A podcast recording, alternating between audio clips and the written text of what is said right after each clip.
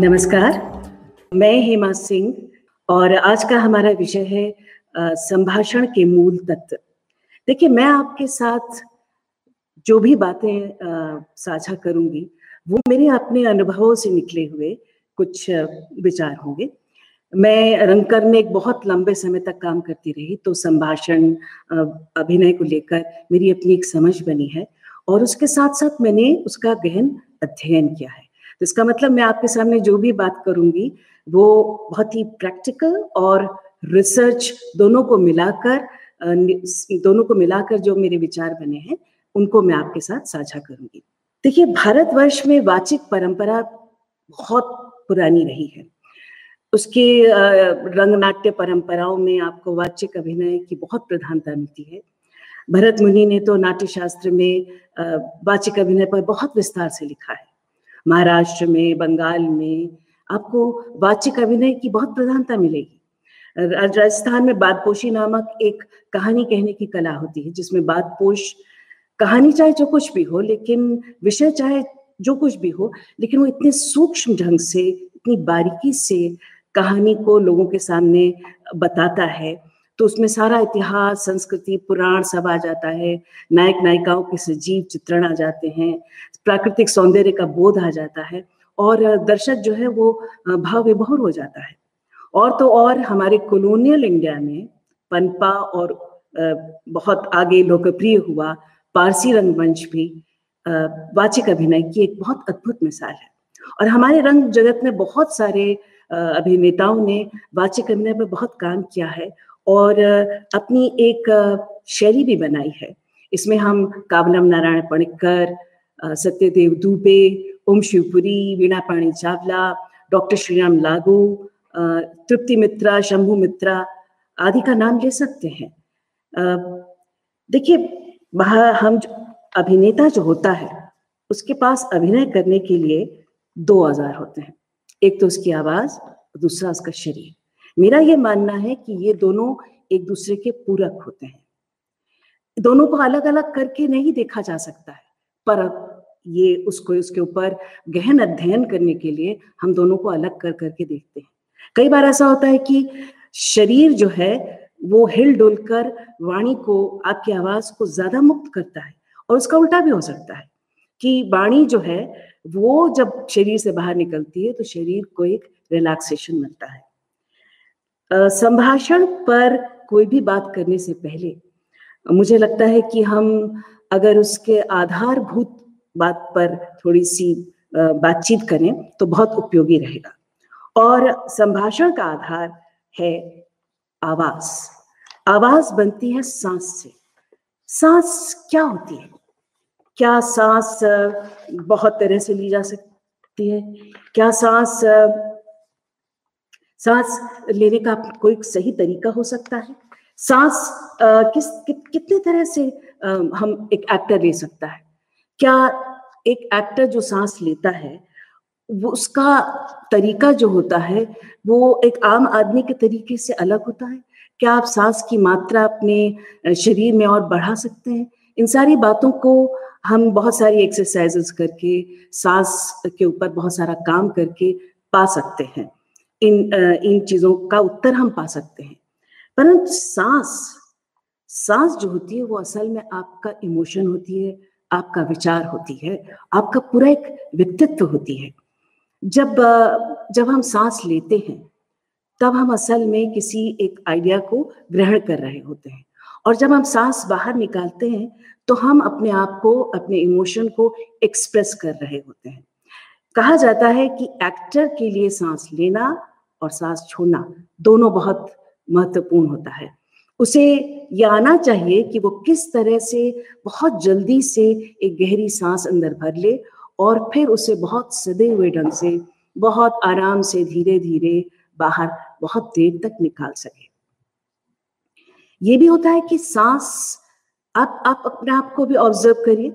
आप अपने ऊपर गौर करिए कि जब आप कोई एक छोटी बात कहना चाहेंगे तो आप एक बहुत छोटी सी सांस लेते हैं और अपनी बात को बहुत जल्दी एक्सप्रेस करके खत्म कर देते हैं। और इसके उल्टे, उलट जब आप बहुत कोई बड़ी सी बात कहना चाहते हैं तो आप एक बहुत गहरी सांस लेते हैं और बहुत लंबी सांस लेते हैं और उसको बहुत लंबे ढंग से एक्सप्रेस करते जाते हैं अपने विचार को। सांस का जो संबंध, संभाषण से है, वो ये है कि जब आपका चरित्र बोल रहा है तो उसकी सांस कैसे चल रही है? क्योंकि सांस का संबंध इमोशंस से होता है। जब हम बहुत डरे हुए होते हैं या हम जब बहुत घबराए हुए होते हैं या हम बहुत खुश होते हैं हम बहुत उत्तेजित होते हैं हम बहुत एंक्शस होते हैं किसी चीज़ को करने के लिए तब हमारी सांस अलग अलग ढंग से चलने लगती है। तो क्या जब आपका चरित्र इस तरह के इमोशंस को दर्शा दर्शा रहा है तो क्या आ, उसकी सांस फ़र्क होगी? उसकी सांस फ़र्क होगी क्या? आ, और इसका उल्टा भी होता है कि जब सांस सांस के द्वारा भी आप बहुत सारे इमोशंस को पा सकते हैं। आप सांस को बहुत गहरे गहरे भरते हैं, बहुत जल्दी जल्दी बहुत जल्दी जल्दी बातें करते हैं तो क्या होता है कि आपके अंदर घबराहट बहुत परेशानी जैसे भाव धीरे धीरे आने लगते हैं। तो इस तरह से सांस का खेल आपके संभाषण में बहुत काम करता है। यानी कि भावनाएँ हमारी सांस को नियंत्रित करती हैं और हम अपनी सांस द्वारा अपनी भावनाओं को भी नियंत्रित कर सकते हैं। जब सांस हमारे नाक से निकलकर हमारे अंदर जाती है, हमारे फेफड़ों में भर जाती है और जब वो बाहर निकलती है तो जब वो ऊपर आती है, वापस लौटती है तो वो हमारे वोकल कॉर्ड से टकराकर एक ध्वनि के रूप में बाहर आती है और हमारे होंठ, हमारी जीभ जबड़े, ऊपरी तालू, सब मिलकर उसे एक शब्द के रूप में बाहर निकालते हैं। पर जो ध्वनि अंदर पैदा होती है, वो होती है हमारी आवाज़। आवाज़ क्या है? आवाज़ होती क्या है? आप क्या सुनते हैं? कैसे सुनते हैं? और कैसे उस सुनने को आप अपनी जरूरतों के अनुसार, अपने व्यक्तित्व के अनुसार बना लेते हैं? अपनी अपनी एक आवाज़ को और इन सारी बातों का एक बहुत ही जटिल मिश्रण होती है आपकी आवाज़। और इसको बनने में चार फैक्टर्स बहुत काम आते हैं। सबसे पहला है वातावरण। आप किस वातावरण में पले बढ़े हैं? आप बचपन से अपने माँ बाप की आवाज़ों को सुनते हैं, आप रिश्तेदारों की आवाज़ को सुनते हैं, आप गली मोहल्लों में होने वाली की आवाज़ों को सुनते हैं, आप अपने शहर, अपने गाँव, अपने देहात की आवाज़ों को सुनते हैं और आपकी आवाज़ अचेतन में आपके मन में बनने लगती है और आपकी आवाज़ आप उन उन आवाज़ों का अनुसरण करने लगते हैं और धीरे धीरे आपकी आवाज़ बनने लगती है। लेकिन आप अगर अपना वातावरण बदलते हैं तो आपकी आवाज़ बदल जा, बदल जाती है। उसी तरह से संभाषण में एक चरित्र जब बोलता है तो वो कहाँ से है? वो कहाँ से है? क्या वो कहीं गाँव से आया है और शहर में आया है? तो उसके संभाषण में उसका वातावरण होगा पूरा वातावरण होगा। दूसरे दूसरा फैक्टर है सुनना। इसका, इससे मेरा मतलब है ध्वनि का बोध। यानी आप कितना बारीकी से किसी एक आवाज़ को सुनते हैं। आप, कई लोग होते हैं जो कि बहुत अच्छे से आवाजों को सुनते हैं और कई लोग होते हैं जो बहुत अच्छे से आवाजों को रिप्रोड्यूस करते हैं। कहते हैं कि एक्टर के पास एक तीसरा कान होना चाहिए ताकि वो सारे समय बहुत सारी आवाजों को सुनता रहे और उन्हें अपने संभाषण में इस्तेमाल करता रहे। दूसरा होता है, फिर तीसरी बात है शारीरिक स्फूर्ति। यानी आपका शरीर, आपके शरीर में आपकी मसल्स आपके जो अंग होते हैं जिनसे आप बात करते हैं, क्या वो उतने कुशल हैं? क्या वो उतनी उनकी एक्सरसाइज हो चुकी है? क्या आप बहुत अच्छे से अपनी बातों को एक्सप्रेस कर सकें? कई लोग होते हैं जो बहुत जल्दी जल्दी सोचते हैं तो उनका सोचना और उनकी शारीरिक गति, बोलने की जो शारीरिक गति होती है, उनके बीच में सामंजस्य नहीं बैठ पाता है और वो बहुत अटकते जाते हैं या कुछ लोग होते हैं जो बोलना ही नहीं चाहते हैं। वो अपने आप को एक्सप्रेस ही नहीं करना चाहते हैं तो वो बहुत आराम आराम से कुछ कुछ बोलते रहते हैं। सांस के कुछ फैक्टर्स होते हैं जिन पर बात करना मुझे बहुत ज़रूरी लगता है। सांस से बनती है आवाज़ और आवाज़ के कुछ बहुत सारे तत्व हैं, जैसे सबसे पहला है सुर। सुर जो होता है, हर आदमी का अपना एक सुर होता है। हर आदमी उस सुर के आसपास के सुरों में बातचीत करता है। उसका एक बेसिक सुर होता है। और हम अपने जीवन में बहुत समय, बहुत सारे सुरों को सुनते रहते हैं। बल्कि हम जब बातचीत करते हैं, जब हम हँसते हैं, जब हम हम रोते हैं, जब हम खेलते हैं, तब भी बहुत सारे पिक्चर्स का आप देखते हैं कि बहुत सुंदर समावेश होता है। शैलीबद्ध संभाषणों में तो जो पिक्चर्स होते हैं, उनका बहुत इस्तेमाल होता है। एक एक बहुत सरल एग्ज़ाम्पल है कि वो डिस्टेंस को क्रिएट करते हैं। यानी अगर बहुत दूर में कोई आदमी होगा तो हम कहेंगे, अरे सुनो! पास आएगा, अरे सुनो अरे सुनो अरे सुनो अरे सुनो। तो इस तरह से आपका पिच बदलता जाएगा। लेकिन ऑफ़ कोर्स इसमें पिच के अलावा और दूसरे भी फैक्टर्स हैं। पर पिच यहाँ पर प्रमुख है। पिच जो होता है शैलीबद्ध संभाषणों में बहुत अलग ढंग से भी होता है, जहाँ पर आप एक बहुत बड़ा स्थान भी क्रिएट कर सकते हैं। जैसे जैसे यहूदी की लड़की में डिंडोरची आता है और उसको ये बताना कि वो बहुत दूर से आ रहा है और धीरे धीरे चलता हुआ वो सामने मंच पर आता है। अब मंच तो उतना ही बड़ा है विंग्स उतने ही छोटे हैं, उसका उसका स्पेस तो बड़ा नहीं हो जाएगा। लेकिन वो अपनी पिचेस का इस्तेमाल करके सुनो सुनो सुनो सुनो। ऐसा करके उसको बता सकता है कि वो बहुत दूर से चल कर आया। आ, हो सकता है कि मैं बहुत अच्छे ढंग से इन, बातों को एक्सप्रेस ना कर पा रही हूँ पर फिर भी ये एक एग्ज़ाम्पल है। फिर तीसरा फैक्टर होता है रिदम रिदम यानी गति। हर आदमी की अपनी एक गति होती है। यानी कि संभाषण में चरित्र की अपनी एक गति होती है, उसकी एक रफ्तार होती है, जिससे वो बातचीत करता है। और ये गतियाँ जो होती हैं, ये अलग अलग स्थितियों में बदलती जाती हैं। अगर आप आंधी में, तूफ़ान में चल रहे हैं तो आप, आपकी गति बिल्कुल अलग होगी, बोलने की भी, चलने की भी और बोलने की भी। आप नहाते हुए बोल रहे हैं तो भी बहुत अलग गति होगी। आप पानी में तैरते हुए बोल रहे हैं तो भी आपकी गति अलग होगी। ये गतियाँ बहुत बहुत ज़रूरी होती हैं, क्योंकि ये गतियाँ जब बार बार बार रिपीट होती हैं तो उसका एक पैटर्न बनता है। जैसे अगर आप अब ये दुपट्टे को ही देखें तो इसमें आड़ी तिरछी आड़ी तिरछी रेखाएँ हैं और ये बनती चली जा रही है। इसका मतलब ये बार बार बार बार बन रही हैं, ये गति है और ये एक पैटर्न बन गया है। और अब जब पैटर्न्स बार बार बार बार किसी संभाषण की शैली में आते हैं तो बन जाते हैं स्टाइल्स जब स्टाइल्स बन जाते हैं। और अगर आप देखें कि जैसे कि ग्रीक नाटक है, या अंधा युग है, जिसमें कोरस का बहुत अच्छा इस्तेमाल होता है तो कोरस जो होता है, वो एक समवेद स्वर होता है। अब सब सब एक साथ कैसे बोलेंगे? जब तक कि उनकी गति एक सी नहीं होगी। वो उस गति को निर्धारित करते हैं। वे छोड़ चले कौरव नगरी को निर्जन करने अपने सौ पुत्रों का तर्पण। इसमें पिक्चर्स भी बहुत बराबर होने चाहिए, इसमें गति भी बहुत बराबर होनी चाहिए। फिर आता है वॉल्यूम वॉल्यूम जो होता है, वो आपकी आपकी आवाज़ का घनत्व होता है, कि आप में कितना दम है कि आप अपनी आवाज़ को कितनी दूर तक फेंक सकते हैं। मुझे याद है कि जब हम रिपेटरी कंपनी में थे, तब रंगमंडल प्रमुख जो कि मनोहर सिंह थे उस समय, वो हमें हमेशा हॉल्स में ले जाते थे और कहते थे कि सबसे पहले ये देखो कि तुम्हारी आवाज़ अंत तक पहुँच रही है कि नहीं? है तुम्हारा वॉल्यूम ठीक है कि नहीं है? अगर ठीक नहीं है तो इस पर काम करो। तो हम अपनी आवाज़ को थ्रो करते थे। ये कैरिंग पावर होती है जो कि आवाज़ में प्रोजेक्शन लाती है और आवाज़ को बहुत ही दमदार बनाती है। अगर आप देखें तो इसका एक सरल उदाहरण है कि हारमोनियम को अगर आप ले लें तो हारमोनियम में एक तरफ़ सुरों, सुर बने हुए होते हैं और एक तरफ़ उसकी धोकनी होती है। अब जितनी ज़ोर ज़ोर से उसको धोंकते हैं, उसमें हवा उतनी ही ज़ोर ज़ोर से आती है और सुर बहुत ज़ोर ज़ोर से सुनाई देने लगते हैं। लेकिन वो सुर बदलते नहीं है। फिर एक बहुत ही इंपॉर्टेंट फैक्टर है वॉइस का वो है उसका रेजोनेंस देखिए, आवाज़ चाहे पतली हो या मोटी हो, उसमें गूंज होनी चाहिए, यानी वो अनुनादित होनी चाहिए। जब सांस वापस लौटती है और हमारे वोकल कॉर्ड से टकराती है तो वो हमारे मुँह में बनती है और एक, वो एक बहुत कमज़ोर सी ध्वनि होती है।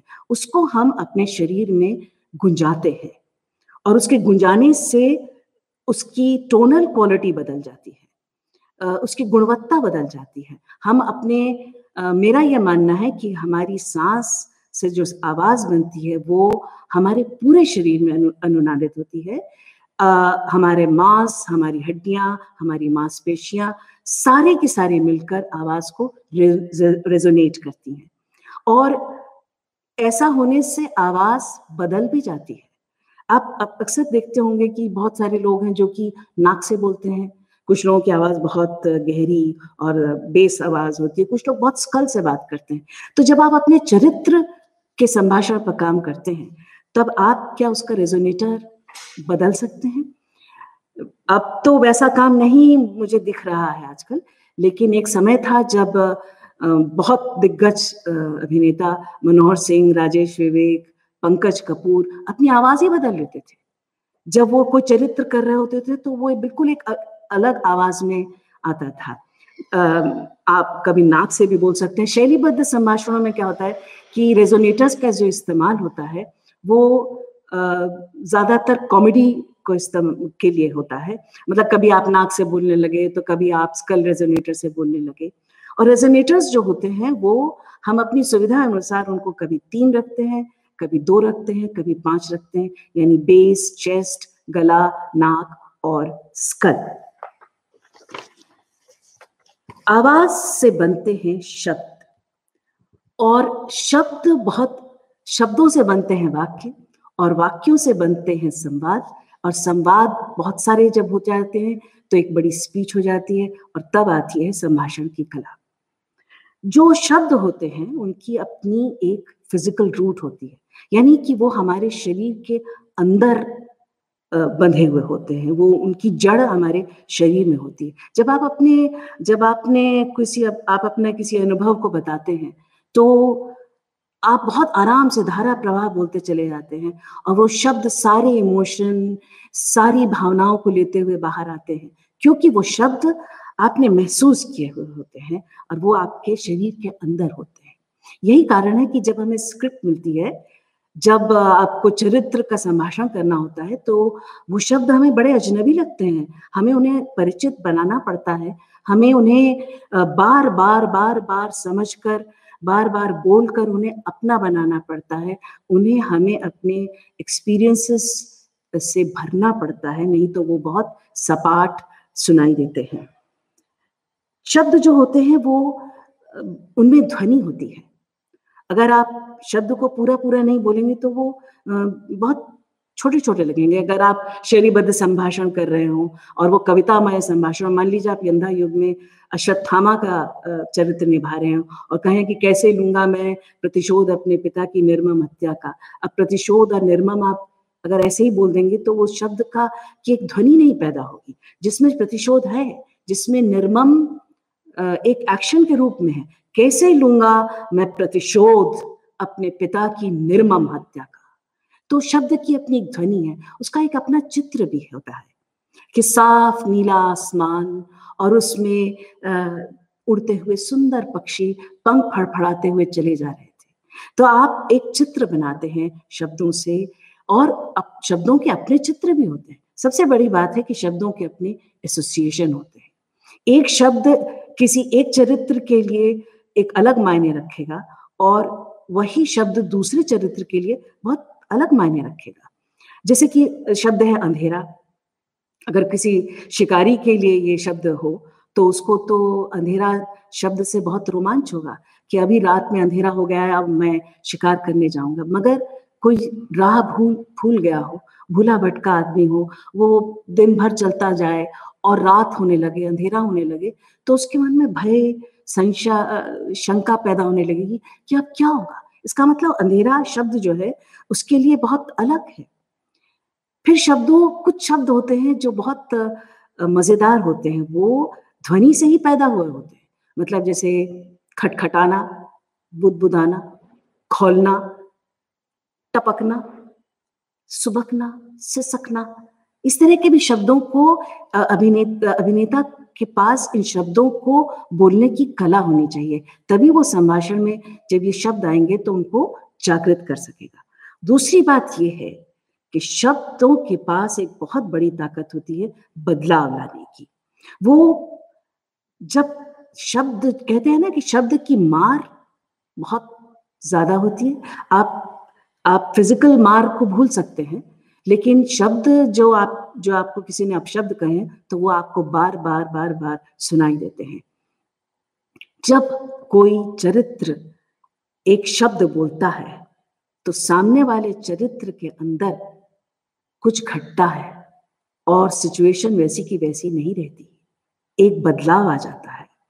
उस उस चरित्र में ही नहीं, बल्कि जो कह रहा है उस शब्द को, उसके अंदर भी बहुत बदलाव आ जाता है। स्थितियाँ वैसी की वैसी नहीं रह जाती। यानी कि शब्द स्थितियों को बदल सकते हैं। शब्द अपने आप में पूरा एक संभाषण हो सकते हैं। और मुझे लगता है कि शब्दों को समझने के लिए पोयम को बोलना, कविता को बोलना बहुत अच्छा होता है, क्योंकि कविता में बहुत कम शब्दों में बहुत ज़्यादा बोला जाता है और देखा जाए तो हमारा सारा नाट्य साहित्य काव्य है शेक्सपियर संस्कृत नाटक और भी बहुत सारे बहुत सारे शैलियाँ हैं जिनमें काव्य की बहुत ज़्यादा भरमार है। नाटक में हम संभाषण क्यों करते हैं? इसलिए कि हमारा चरित्र बहुत अच्छा बने, उसका एक वाचिक अभिनय पूरा हमको दिखाई दे सके। पर असल में हम क्या कर रहे होते हैं कि हम जो नाटककार ने शब्द लिखे होते हैं, उन्हें हम दर्शकों तक अपने संभाषण से पहुँचा रहे होते हैं। हम ये भी कर रहे होते हैं कि निर्देशक ने जो नाटक की पूरी एक व्याख्या की होती है, उसको हम अपने संभाषण से लोगों तक पहुँचा रहे होते हैं। और उसमें अभिनेता की भी चरित्र की व्याख्या आती है। चरित्रों को बहुत अलग अलग चरित्रों के जो बहुत सारे इमोशंस होते हैं तरह तरह की अभिव्यक्तियाँ होती हैं, उनको दर्शकों तक पहुँचाने के लिए आप संभाषण का इस्तेमाल करते हैं। और सबसे बड़ी बात है कि संभाषण जो है, वो नाटक में एक संगीतमय वातावरण पैदा करता है। बिल्कुल उसी तरह से जैसे एक ऑर्केस्ट्रा सिम्फनी बता, बनाता है ऑर्केस्ट्रा में बहुत तरह के म्यूजिकल इंस्ट्रूमेंट्स यानी कि वाद्य अलग अलग सुरों में, ताल में बजते बजते हैं। उनकी टोनल क्वालिटी उनकी रेजोनेंस बिल्कुल अलग होती है। उनका वॉल्यूम बहुत अलग होता है और उनके सुर बहुत अलग होते हैं। उसी तरह से नाटक में बहुत सारे चरित्र जो होते हैं, वो अलग अलग सुरों में बोलते हैं, अलग गतियों में बोलते हैं। उनके रेजोनेंस उनकी अलग होती है। और इस तरह से वो एक संगीतमय वातावरण पैदा करते हैं, जो कि दर्शकों को मोह लेता है, जो कि दर्शकों को बांधे रखता है। देखिए, संभाषण जो होते हैं, वो बहुत तरह के होते हैं। पर हम अपनी सुविधा के लिए भी यथार्थवादी संभाषण और शैलीबद्ध संभाषण, इन दो चीज़ों में हम बंटवारा कर सकते हैं। और अभी मैं आपके साथ यथार्थवादी शैली के संभाषण पर कुछ डिटेल्स में बात करना चाहूँगी। यथार्थवादी संभाषण जो होता है, यानी कि किसी नाटक से लिया हुआ कोई संभाषण, वो बंधा हुआ होता है।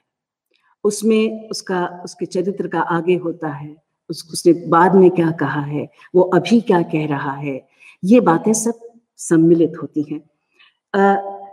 इसको बनाने के लिए हम पहले संभाषण को पढ़ते हैं बार बार पढ़ते हैं और फिर उसकी व्याख्या करते हैं, उसका एनालिसिस करते हैं, अपने डायरेक्टर के साथ बैठकर हम अपना कभी कभी प्ले भी हमारे साथ होता है, तब हम बात करते हैं, पर इसको समझने का एक बहुत तरीका है कि आप फाइव डब्ल्यूज की टेक्निक इस्तेमाल करें, यानी फाइव डब्ल्यूज माने who what why when how इसको आप पाँच क भी कह सकते हैं कौन, क्या क्यों, कब और कैसे? वो कौन है? वो चरित्र क्या है? उसकी उम्र क्या है? उसकी आर्थिक सामाजिक स्थिति क्या है? उसका उसका पढ़ने लिखने का बैकग्राउंड क्या है? क्या वो बहुत अनपढ़ है? क्या वो बहुत साहित्यिक है? क्या वो बहुत पढ़ा लिखा है? लेकिन बात बिल्कुल बेवकूफ़ों जैसी करता है। उस, उसके उसके पास बहुत सारे शब्दों का भंडार है। क्या क्या वो उस, वो चाहता क्या है?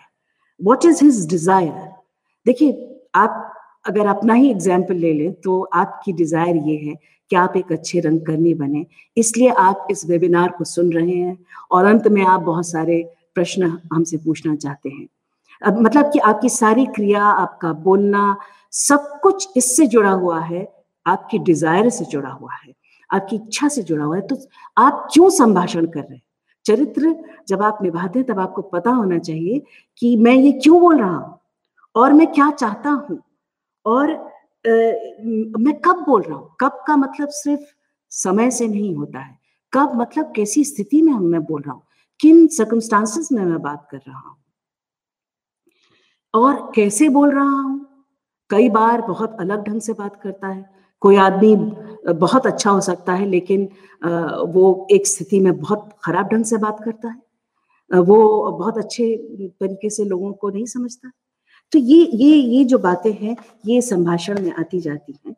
और ये हमारे संभाषण को एक बहुत विस्तृत उसका एक चित्र बनाती हैं। फिर संभाषण में आता है टेक्स्ट और सब टेक्स्ट टेक्स्ट का मतलब होता है जो शब्द लिखे हुए हैं। लेकिन उन शब्दों के नीचे जो अनकहा होता है जो उसका भावार्थ होता है जिस वजह से जिस इरादे से चरित्र उन संवादों को बोलता है वो होता है उसका सब टेक्स्ट सब टेक्स्ट जो होता है वो आ, आपको बनाना पड़ता है। और सब टेक्स्ट ही असल में एक अभिनेता का कंट्रीब्यूशन होता है। वो उसका एक इंटरप्रिटेशन होता है। जब आप, जब एक चरित्र, जब दूसरे चरित्र से कोई बात कहता है, तब उसके दिमाग में क्या चल रहा होता है? उसका इरादा क्या होता है? कि दूसरे चरित्र के अंदर कुछ घटे? कि इसका असर उसके ऊपर क्या हो? कि वो कुछ एक्शन करे? जब वो कुछ, जब उस, उसके बोलने का असर जब दूसरे चरित्र पर पड़ता है और वो कुछ बोलता है या वो कुछ करता है तब आपका संवाद वर्बल एक्शन बन जाता है। यानी फ़िज़िकल एक्शन अलग होते हैं और ये आपके संभाषण एक वर्बल एक्शन की तरह से काम करते हैं। और अभिनेता जो होते हैं वो अपना सब टेक्स्ट बनाते हैं और सब टेक्स्ट को बनाने के लिए उन्हें अपनी मोटिवेटिंग डिज़ायर या उनका उनका उन, नाटककार की व्याख्या निर्देशक की व्याख्या के साथ चलना होता है। वो उससे अलग हटकर कुछ उसका इंटरप्रिटेशन नहीं कर सकते हैं। और ये ये सब टेक्स्ट ही है जो एक्टर को हमेशा बताता रहता है हमेशा उस अपने दिमाग में रखता है, अपने डायलॉग बोलते समय। यानी जब आप संभाषण करते हैं, तब सब टेक्स्ट ही आपको प्रेरित करता है कि आप वो वाक्य बोले। 2007 में मुझे लंदन में ग्लोब थिएटर देखने का अवसर मिला था और वहाँ ये सुविधा थी कि आप एक सिक्का डालिए और बहुत दिग्गज अभिनेताओं की आवाज़ में शेक्सपियर की बहुत सारी स्पीचेस सुनिए। यानी हेमलेट की स्पीच टू बी और नॉट टू बी आप पीटर टूटल की आवाज़ में सुनते हैं सर एंथनी हॉपकिंस की आवाज़ में सुनते हैं। इसके पीछे ये उद्देश्य है कि एक अभिनेता एक संभाषण को क्या रूप देता है? उसके भीतर वो क्या भावार्थ निकालता है? तो हर अभिनेता बिल्कुल अलग अलग ढंग से उस स्पीच को बोलता है। सबटेक्स को अगर हम समझना चाहें तो हम एक उदाहरण ले सकते हैं। ये दोनों बहुत स्वतंत्र पंक्तियाँ हैं कि कितना बजा है? अभी साढ़े नौ बजे है। मान लीजिए कि एक विद्यार्थी है जिसका एग्ज़ाम होने वाला था और वो देर से पहुँचा है और वो बहुत डर गया है कि अब उसका क्या वो एग्ज़ाम दे पाएगा, क्या वो पूरा पेपर कर पाएगा, क्या उसको अंदर आने दिया जाएगा। तो वो इस तरीके से पूछता है कि कितना बजा है? और जो सुनने वाला चरित्र है, वो ये उस, वो बहुत अच्छा चरित्र है और वो कहता है कि घबराओ मत। तुम बहुत अभी बहुत समय है तुम अपना पेपर पूरा कर सकते हो इसके लिए तुम डरो मत। तो आप इसको कैसे कहेंगे कि, कि क्या क्या बचा है? तो दूसरा कहेगा अभी अभी सिर्फ़ साढ़े नौ बजे है। या आप सब टेक्स्ट के बारे में एक और एक्सरसाइज कर सकते हैं जैसे कह आप कहें मत जाओ। मत जाओ आप इस तरीके से कह रहे हैं उसका भावार्थ ये है कि प्लीज़ मैं तुम्हें बहुत प्यार करती हूँ, मैं तुम्हारे बिना मर जाऊँगी। अगर तुम चले जाओगे तो मेरा क्या होगा? तो आप पहले टेक्स्ट कहिए, मत जाओ मत जाओ। फिर आप सब टेक्स्ट कहिए कि प्लीज़ तुम मत जाओ, तुम चले जाओगे तो मैं तुम्हारे बिना ज़िंदा नहीं रह पाऊँगी, मैं मर जाऊँगी। तो आप, और फिर इसके बाद आप उस पंक्ति को बोलिए, मत जाओ। तो वो आपका भावार्थ जो है, वो आपके टेक्स्ट में आ जाता है। इसी तरह से मत जाओ को आप दूसरे भावार्थ के साथ भी कह सकते हैं। सब टिक्स के साथ कह सकते हैं, जैसे, बाहर बहुत खतरा है, बाहर मत जाओ। बाहर मत जाओ, नहीं तो बम फूट सकता है और वो तुम्हारी आवाज़ को उसमें बहुत, तुम, तुमको चोट लग सकती है। तुम्हें बहुत जख्म हो सकते हैं। तब आप फिर कहेंगे, मत जाओ।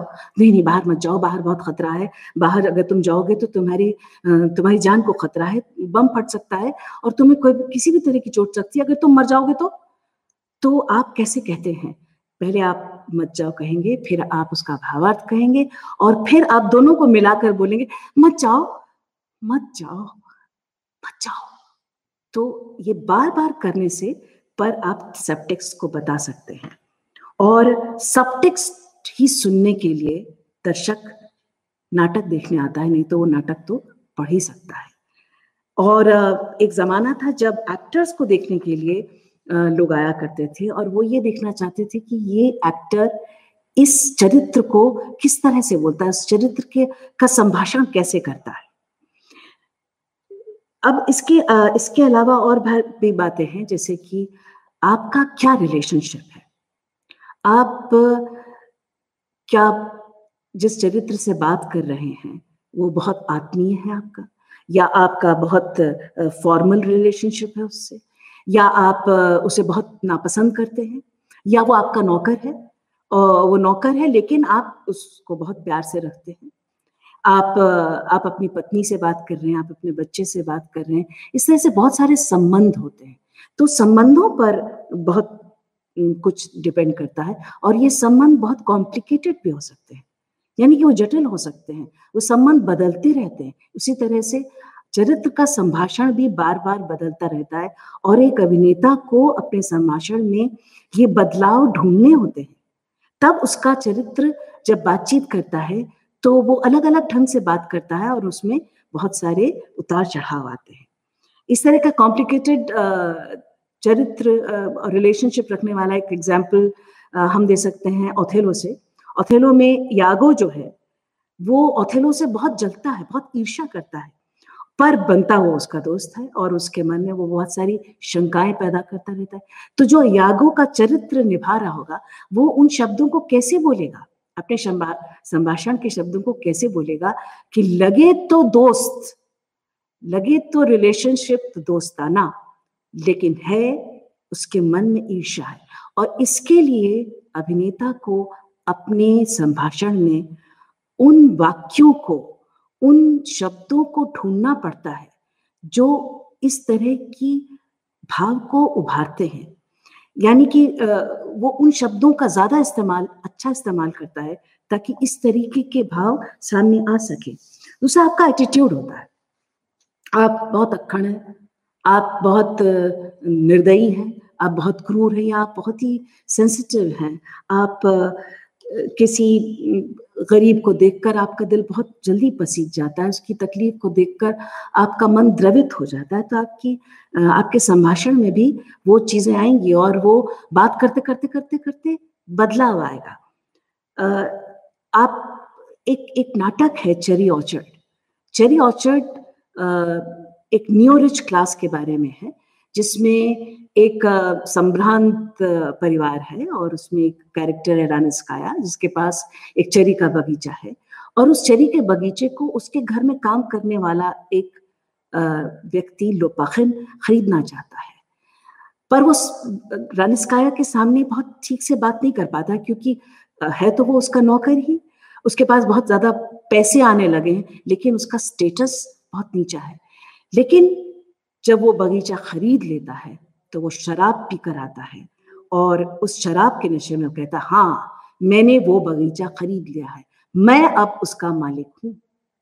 यानी कि एक उसका एटीट्यूड बदलता है और उसमें कारक होता है शराब पीना। आप, आपका जो संभाषण होता है, आप उसको कैसे शुरू करते हैं? उसकी इमोशनल मूड इंटेंसिटी क्या होती है? आपके संभाषण का प्लेसमेंट क्या है? क्या वो नाटक के बिल्कुल शुरू में रखा हुआ है या बीच में है या बिल्कुल बाद में है? अगर बहुत शुरू में है तो हो सकता है कि वो उस उसके बोलने में, वो चरित्र के बारे में उसका इंट्रोडक्शन दे रहा हो, उसके कैसे रिलेशनशिप्स बनते हैं लोगों से, उनके इस बारे में बात कर रहा हो। लेकिन उसकी भावनाओं का जो एक ज्वार होता है, जो आउटबर्स्ट होता है, उसके लिए वो कुछ क्षणों को बचा कर रखता है। हो सकता है कि नाटक के बीच में एक ऐसी कोई स्पीच हो, जहाँ पर उसका आउटबर्स्ट आए तो वो उस आउटबर्स्ट को उतने ज़्यादा उत्तेजित ढंग से अपने संभाषण को तब बोलता है, ना कि बिल्कुल शुरुआत में बोलता है। धीरे धीरे धीरे धीरे संभाषण में उसकी चारित्रिक विशेषताएँ आती जाती हैं। इन सारी समझ के साथ, जब आप नाटक को बहुत अच्छे से एनालाइज कर लेते हैं उसका एक सब टेक्स्ट बना लेते हैं। आ, उसकी उम्र उस अपने चरित्र की उम्र वो कौन है वो क्या चाहता है सब कुछ जान लेते हैं। तब आप अपने आप भी अपनी स्पीच पर काम करते हैं। और उसका एक तरीका होता है कि आप एक रिटर्न स्क्रिप्ट लेते हैं और फिर आप उसको पढ़ते हैं। और उस उस स्पीच में बहुत सारे विचार होते हैं। तो जब विचार बदलता है तो आप उसको बदल कर दूसरे यूनिट में बदल देते हैं। यानी आप स्पीच को बहुत सारे यूनिट्स में डिवाइड करते हैं। बहुत सारे टुकड़ों में डिवाइड करते हैं। एक बहुत मोटा सा कैसा इसका मोटा मोटा एक मोटे तौर पर इसका एग्ज़ाम्पल दें तो समझिए कि जब आप एक कोई एप्लीकेशन लिखते हैं तो आप लिखते हैं टू द प्रिंसिपल और सब्जेक्ट लिखते हैं लीव और फिर लिखते हैं कि डियर सर मैं बहुत, मेरी, मैं छुट्टी लेना चाहता हूँ, मुझे इतने इतने दिनों की छुट्टी दे दीजिए। छुट्टी देना बहुत मुश्किल है, पर आपको छुट्टी देनी पड़ेगी क्योंकि मेरी माँ बहुत बीमार है और मुझे उनकी देखभाल करनी है।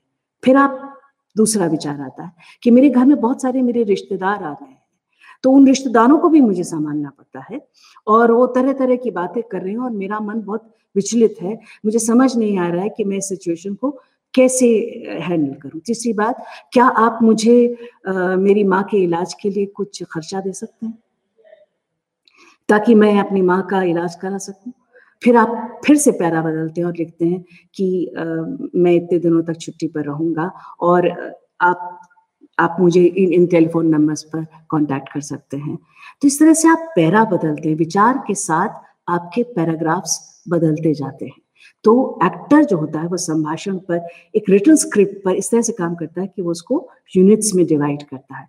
फिर उसमें वो ढूंढता है कि कौन से बहुत महत्वपूर्ण शब्द हैं जिनको आप पर जिनको अगर आप रेखांकित करेंगे तो बहुत अच्छा आ, मतलब निकल कर आएगा उन वाक्यों का।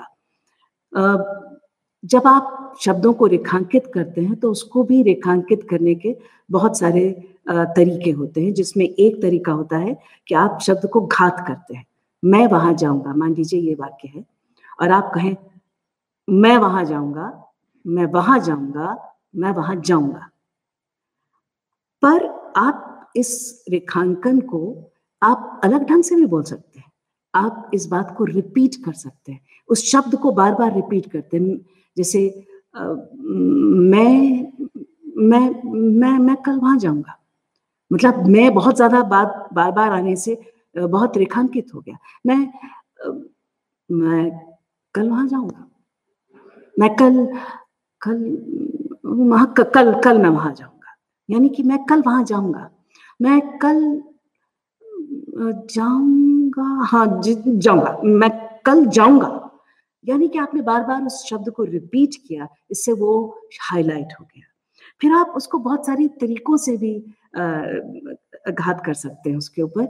कि आप उसमें हंसने का, आप उसमें रोने का टच डाल सकते हैं। जैसे, मैं कल जाऊँगा। मैं कल जाऊँगा तो बहुत मज़ा आएगा मतलब इसका सब टेक्स्ट है। यानी कि जब आप, पर जब आप हँसी या आप रोने का इस्तेमाल करते हैं तब आपको उसको बहुत तार्किक ढंग से करना होता है। आप बिना कुछ सोचे समझे उसमें बीच में हंस दिए और आपने एक शब्द को रेखांकित कर दिया तो वो ठीक नहीं होता। कई बार ऐसी भी स्पीचेस होती हैं जिनमें बहुत सारे शब्द होते हैं और उन बहुत सारे शब्दों में से कौन सा शब्द है जिसको हम रेखांकित करें? जैसे कि खामोश अदालत जारी है, एक बहुत प्रसिद्ध नाटक है, विजय तेंदुलकर जी का लिखा हुआ है, जिसमें एक असफल वकील है जब उसको मौका मिल जाता है, तब वो एक स्त्री को, जो कि उसको बिल्कुल भी भाव नहीं देती है, और उस स्त्री के, को कटघरे में खड़ा करके उसके एक सरकारी वकील की तरह उस पर उस पर इल्ज़ाम लगाते हुए कहता है, मिलॉर्ड, अभियुक्त मिस लीला बेड़ारे के ऊपर पाए गए स्व, अभियोग का स्वरूप महाभयंकर है। कटघरे में खड़ी हुई इस स्त्री ने स्वर्ग से भी अधिक पवित्र मातृत्व को अपने कुकर्मों से कलंकित किया देखिए कितने सारे शब्द हैं। स्वर्ग से भी अधिक पवित्र मातृत्व को अपने कुकर्मों से कलंकित किया है। अब ये किस तरह का संभाषण इसमें आपको देखना पड़ेगा कि आप किस शब्द को रेखांकित करें। हो सकता है कि बहुत सारे शब्दों को आप रेखांकित करें। यानी एक शब्द होता है जो बहुत ज़्यादा इंपॉर्टेंट होता है। कुछ दूसरे शब्द होते हैं जो कम इंपॉर्टेंट होते हैं और बहुत सारे शब्द होते हैं। कई बार आप घात करते ही चले जाते हैं। शब्दों पर बार बार बोलते जाते हैं। जैसे कि इसी नाटक में एक शुरुआत में स्पीच है। सामंत नाम का कैरेक्टर कहता है, अरे अरे अरे ये सब बहुत पुराना है ना, इसलिए ऐसा होता है। और अगर आपने कड़ी खींच ली तो क्या होगा? आप जानती हैं? अंदर से दरवाज़ा बंद और बाहर से कड़ी। तो इस तरह से एक ऑपोजिट वर्ड्स भी होते हैं कि अंदर से दरवाज़ा बंद और बाहर से कड़ी। यानी कि बहुत सारे ऑपोजिट शब्द भी होते हैं जिनको आपको खेलना पड़ता है। और आप इस, इन सबको जब खेलते हैं, वो आप चरित्र के सबटेक्स्ट के अनुसार खेलते हैं। आप क्या कह रहे हैं, इसके अनुसार शब्दों का चयन करते हैं। और ये भी बहुत दिलचस्प बात है कि हर अभिनेता अपने यूनिट्स को अलग अलग ढंग से डिवाइड करता है।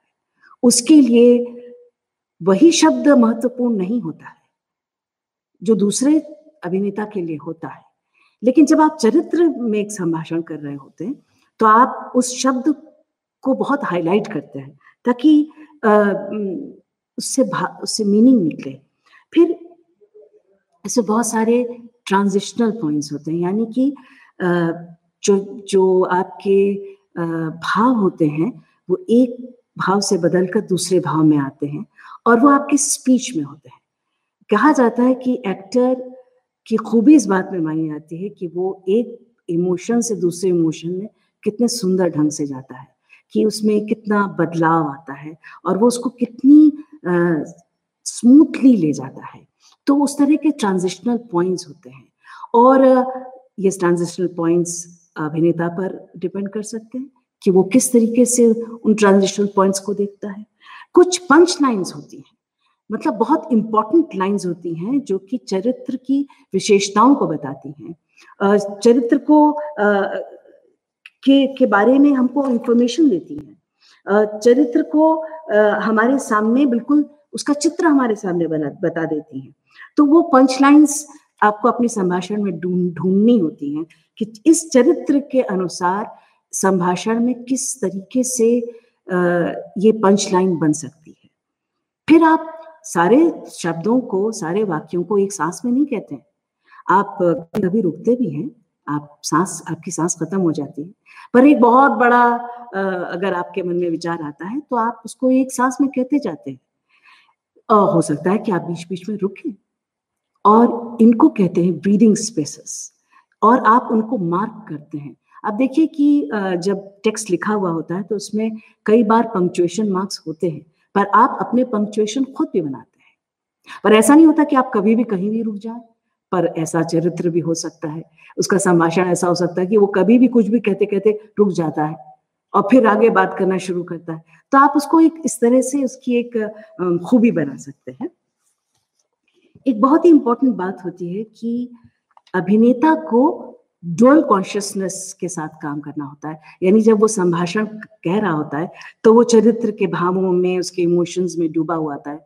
लेकिन कुछ लाइनें होती हैं जो बहुत इम्पोर्टेंट होती हैं और वो चरित्र जो जो नाटक के बिल्कुल मेन मुद्दे के साथ जुड़ी हुई होती हैं। जैसे कि खामोश अदालत जारी है में एक शुरुआत में ही सामंत नाम का कैरेक्टर आता है और वो देखता है कि सब कुछ सफ़ाई वफाई हो गई है, ये हॉल है। और फिर नाटक की मुख्य पात्र बिनारे वो जो स्त्री जिसको जो कि उस हॉल के अंदर गलती से बंद हो जाती है सारे लोगों के साथ और फिर सारे लोग खेल खेल में उसको प्रताड़ित करते हैं, उसके ऊपर एक झूठा अभियोग लगाते हैं और उसका आनंद उठाते हैं। तो सामंत जैसे ही बेनारे अंदर आती है, वो कहता है कि, अरे, क्या हुआ? कड़ी खोलने में उंगली दब गई? ये सब बहुत पुराना है ना, इसलिए ऐसा होता है। आसानी से कड़ी खिसकती नहीं, और जो कहीं कुंडा बाहर रह गया तो जानती है क्या होगा? दरवाज़ा अंदर से बंद और बाहर से कड़ी। बस समझिए, अंदर वाले को तो जेखाना ही हो गया। अब ये बात नाटक के मुख्य उद्देश्य के साथ बहुत जुड़ती है। तो एज एन एक्टर आपको ये समझना हो चाहिए कि चरित्र के बोलने में, उसके संभाषण में ये पंक्तियाँ नाटक के मूल कथ्य के साथ, उसके थीम के साथ बहुत जुड़ रही हैं तो मुझे इनको हाईलाइट करना होगा। मुझे इसको बहुत अच्छे से बोलना होगा ताकि ये बात ऑडियंस के मन के अंदर बैठ जाए। इस, और फिर हम फिर आता है चरित्र चित्रण। हम संभाषण के द्वारा चरित्र चित्रण करते हैं, जिसमें इन सारी बातों को रखा जाता है और उसमें उसके एक, क्यों एक चरित्र बहुत सारे शब्दों में अपने आप को व्यक्त करता है, कुछ बहुत चार, पाँच शब्दों में ही अपने आप को बता देता है। क्यों कोई एक तकिया कलाम इस्तेमाल करता रहता है? क्यों उस किसी एक पात्र का ग्रामर ठीक होता है? का के कु का आ, किस तरह से वो बोलता है। अगर मान लीजिए आप एक चरित्र को बता रहे हैं उसका कैरेक्टराइजेशन करना चाहते हैं कि वो कलकत्ता या बंगाल से आया है और वो वहीं पर पला बड़ा है और यहाँ पर आकर वो हिंदी बोल रहा है तो उसमें आ, मात्राओं का इस्तेमाल जो होगा वो बहुत आ, इस तरह हो, से होगा जैसे कि एक बंगाली भाषी करता होगा। हम जाता है तो खाता है, पर इसको बहुत अच्छे ढंग से करना होता है। नहीं तो ये बहुत ही हास्यास्पद हो जाता है और इसमें बहुत स्त्रीलिंग पुलिंग की बहुत सारी गड़बड़ियाँ होती रहती हैं और उनको रखना होता है। एक्टर को जानबूझ कर अपने संभाषण में ये बातें रखनी पड़ती हैं। फिर शब्दों का उच्चारण जो होता है, वो कितना सही करता है। जैसे भाई, माथा खराब हो गया हमारा। अब खराब हो गया, नुकता तो नहीं लगाया है। लेकिन एक कोई पढ़ा लिखा व्यक्ति कहेगा कि मेरा तो दिमाग खराब हो गया है। तो उसने शब्द का चयन अलग किया, उसने नुक्ता लगाया उस, उसकी उसकी आवाज़, उसका डिक्शन बहुत अच्छा है, क्योंकि वो बहुत पढ़ा लिखा है। और फिर आप उसमें कई बार लहजे भी डालते हैं मतलब बोलियों के लहजे डालते हैं। एक बार और वो लहजा जो होता है, वो आपके चरित्र की एक विशेषता बन जाता है और वो आपके चरित्र को आगे बढ़ाने में मददगार होना चाहिए। मुझे याद है कि मोहन वर्षी रेपिटरी कंपनी में फ्रांस फ्रांस काफका के एक बहुत प्रसिद्ध उपन्यास है, द ट्रायल, उसके ऊपर आधारित एक नाटक कर रहे थे जोसेफ के का मुकदमा। तो जोसेफ के एक सपने जैसी दुनिया में विचर रहा है और वो अपने अदालत में जाना चाहता है तो उसको रास्ते में एक गर्भवती स्त्री मिलती है तो जो कि बहुत ही बहुत ही मासूम सी दिखती है। एक तो वैसे ही वो प्रेग्नेंट है और कपड़े धो रही है, पसीना बह रहा है और बहुत ही तकलीफ़ में है, लेकिन वो बहुत ही चालू किस्म की औरत है। तो जैसे ही वो आता है तो उसमें अवधि में लिखा था हिया आके बैठ जाओ। अब ये, मुझे लगा कि हम अगर इसको बहुत अक्खड़ सा कुछ बताएँ कि देह तो उसकी बहुत प्यारी सी है, लेकिन उसकी बोली जो है वो बड़ी अक्खड़ बैठो, यहाँ आके बैठ जा। ए भाई, क्या बात है? अब वो इस तरीके से आप एक बोली का इस्तेमाल करके भी आप अपने चरित्र को उभार सकते हैं। भाषाओं का भी इसमें बहुत इस्तेमाल हो सकता है। आप डिक्शन का बहुत इस्तेमाल करते हैं कि जब आपके आपके जो शब्द हैं, वो बहुत अच्छी तरीके से बाहर निकले और एडिक्शन की बहुत सारी एक्सरसाइजेज होती हैं और वो एक संभाषण से एक अलग एक प्रक्रिया होती है जिसको अलग से बहुत सारी एक्सरसाइजेज से साधा जाता है। पर एक्टर को चाहिए कि वो अपने डिक्शन पे भी बहुत सारा काम करता रहे। देखिए, ये तो मैंने बात की कुछ मूल तत्वों की जो कि एक यथार्थवादी शैली में आता है। लेकिन अब समय हो चला है। आ, मैं बहुत संक्षेप में शैलीबद्ध संभाषण के बारे में बात करना चाहूँगी। इसका यथार्थवादी शैली से शैलीबद्ध संभाषण जो होते हैं उनमें जो मुख्य डिफरेंस होता है वो होता है कि वो एक बना बना तरीका होते हैं। उनमें इमोशन बहुत एग्जैजरेटेड होते हैं बहुत सारे शब्द होते हैं और उसमें कौशल भी होता है।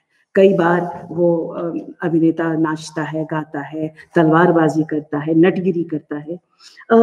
और वो उसमें जो ट्रांजिशनल पॉइंट्स होते हैं, यानी इमोशन का जो बदलाव होता है, वो बहुत ही, बहुत जल्दी जल्दी होता रहता है। जिस तरह से एक यथार्थवादी नाटकों में स्पीच जो होती है, वो बहुत आपको मौका देती है कि आप अपने भावों को धीरे से बदल सके। लेकिन शैलीबद्ध संभाषणों में ऐसा नहीं होता है। बहुत तेज़ी से बहुत चीज़ें बदल जाती हैं और उसमें अभिनेता का कंसंट्रेशन जो होता है, वो बहुत अलग ढंग से होता है। उसमें ट्रुथ को पाना बहुत अलग होता है। जैसे कि अगर आप पारसी शैली के संभाषण को ले तो उस, वो एक बना बनाया तरीका है।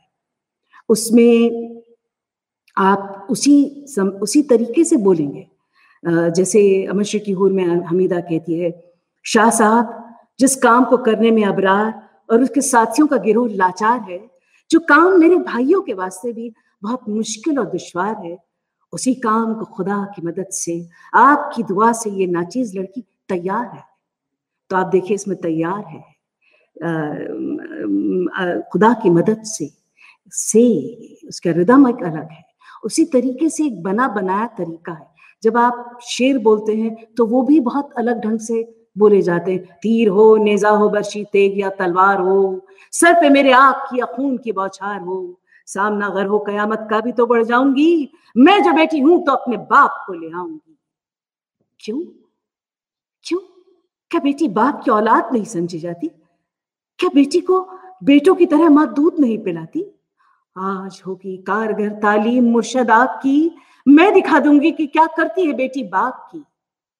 ओ, अगर लड़की का सवाल ही मेरे हौसले का हारिज है तो लीजिए, मैं आज से लड़का हुई जाती हमीदा से हमीद बनकर, मर्दाना लिबास पहनकर, अपने बाप को छुड़ाने के वास्ते रवाना होती लड़की न समझिए इसे है नाम की लड़की। तोड़ेगी अभी कुफ्र को इस्लाम की लड़की। नहीं नहीं मैं अकेली ही जाऊँगी। अब नहीं कुछ डर खजा की तेग के भी वार का। जागता जादू है मेरे पास इस तलवार का। करके वो चली जाती। अब इतना सब कुछ उसने बोला, ये सब कुछ एक बंधा बंधाया तरीका है। और इसको आपको समझना पड़ता है कि कि हर शैली का अपना एक संभाषण की अपनी एक आ, आ, एक एक तरीका होता है उसको आपको फॉलो करना ही पड़ता है। और आप इन तरीकों इन शैलीबद्ध संभाषणों को को हम प्री एक्सप्रेसिव मोड भी कहते हैं। यानी एक्सप्रेशन से पहले बना बनाया एक तरीका। उसी तरह से काव्यात्मक शैलियाँ होती हैं। अंधा युग है जैसे वो बहुत पोइटिक उसमें संभाषण है। तो वो पड़ा है कंकाल मेरे पुत्र का किया है ये सब कुछ कृष्ण? तुमने किया है अब इसमें एक रिदम है, इसमें एक काव्य है। अगर आप इसको नहीं लाएँगे तो वो शैली, काव्यात्मक शैली नहीं लगेगी। और ये यथार्थवादी शैली से बहुत अलग है। लेकिन संभाषण के मूल तत्व हर जगह, हर शैली में वही होते हैं। मैं अपनी बातों को समाप्त करना चाहूँगी। और कुछ बहुत जो बातें मेरे लिए महत्वपूर्ण है, उन्हें मैं कहना चाहूँगी। सबसे पहले तो ये कि अभिनेता को बहुत सारा साहित्य पढ़ना चाहिए। बहुत तरह का टेक्स्ट पढ़ना चाहिए। पोयम है, डायरी है, उपन्यास है, कविता है, ताकि उसके पास एक समझ बढ़े। दूसरी बात यह है कि वाणी का अभ्यास करना चाहिए। उसको अपने संभाषण पर बहुत सारी, इन सारी बातों को मद्देनजर रखते हुए इस पर काम करना चाहिए। अब देखिए, कथक का कथक का जो कलाकार होता है, वो रोज तत्कार करता है। गायक जो होता है, वो रोज रियाज करता है। लेकिन अभिनेता, आवाज़ का रियाज करने में कतरा जाता है। वो आंगिक अभिनय, आंगिक रूप से तो अपने आप को चला फिरा लेता है, लेकिन बोलने का अभ्यास, आवाज़ का अभ्यास, सांस की बहुत सारी एक्सरसाइजेस करने में वो थोड़ा सा काम चोरी करता है। बल्कि उसको तो इस तरह से तैयार होना चाहिए कि नाटक शुरू होने से पहले आप, अगर आप अच्छा संभाषण चाहते हैं तो आप को अपनी फ़िज़िकल वार्म अप करना होता है। आपको अपनी आवाज़ का एक वार्म वार्म अप करना होता है, जिसमें आप बहुत सारे वर्णों को बोलते हैं। क, च, ट, त, प, जो है, क, ख, ग गण च च, ज न, त थ द न, प प प म यरलव शसः शत्रज्ञ, या आ आ इ ई उ उ, ए ऐ ओ, औ अंग अह, इस तरह के बहुत सारे स्वरों और व्यंजनों का आपको अभ्यास करते हुए अपनी इन इन मसल्स को, जो जीव तालू, जबड़ा है, इन सबको बहुत एक्टिवेट करना चाहिए ताकि आप अच्छे से बोल सकें। आप आप पिचेस का बहुत सारे एक्सरसाइजेस करते हैं, आप वॉल्यूम की एक्सरसाइज करते हैं, आप रेजोनेटर्स की एक्सरसाइज करते हैं, ताकि जब आप संभाषण करें, तब वो बहुत अच्छा सुनाई दे। अगर हम इसको अपनी सारी बातों को मैं समअप करूँ तो हमें हमें हमेशा ये याद रखना चाहिए कि संभाषण ही नाटक के शब्दों को, दर्शकों तक पहुंचाता है।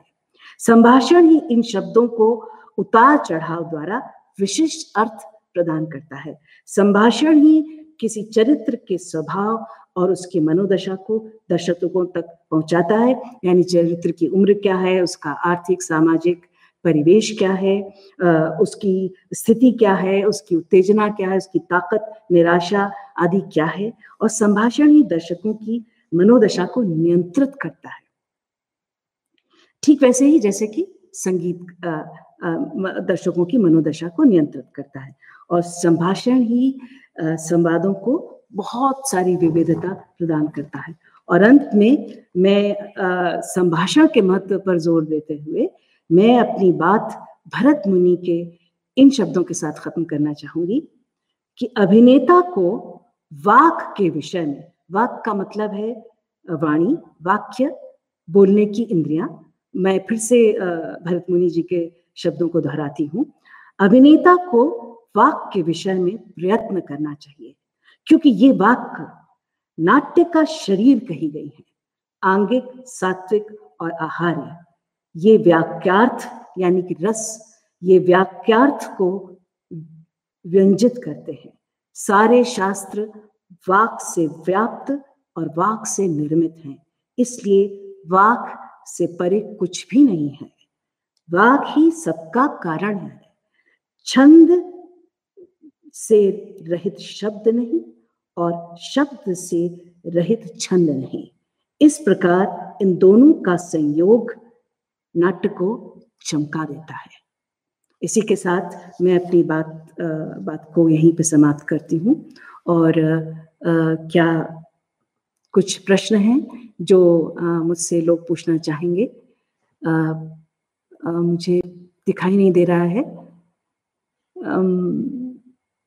Difference between pitch and volume देखिए, मैंने आपको बताया था कि पिचेस जो होते हैं, वो सुर होते हैं।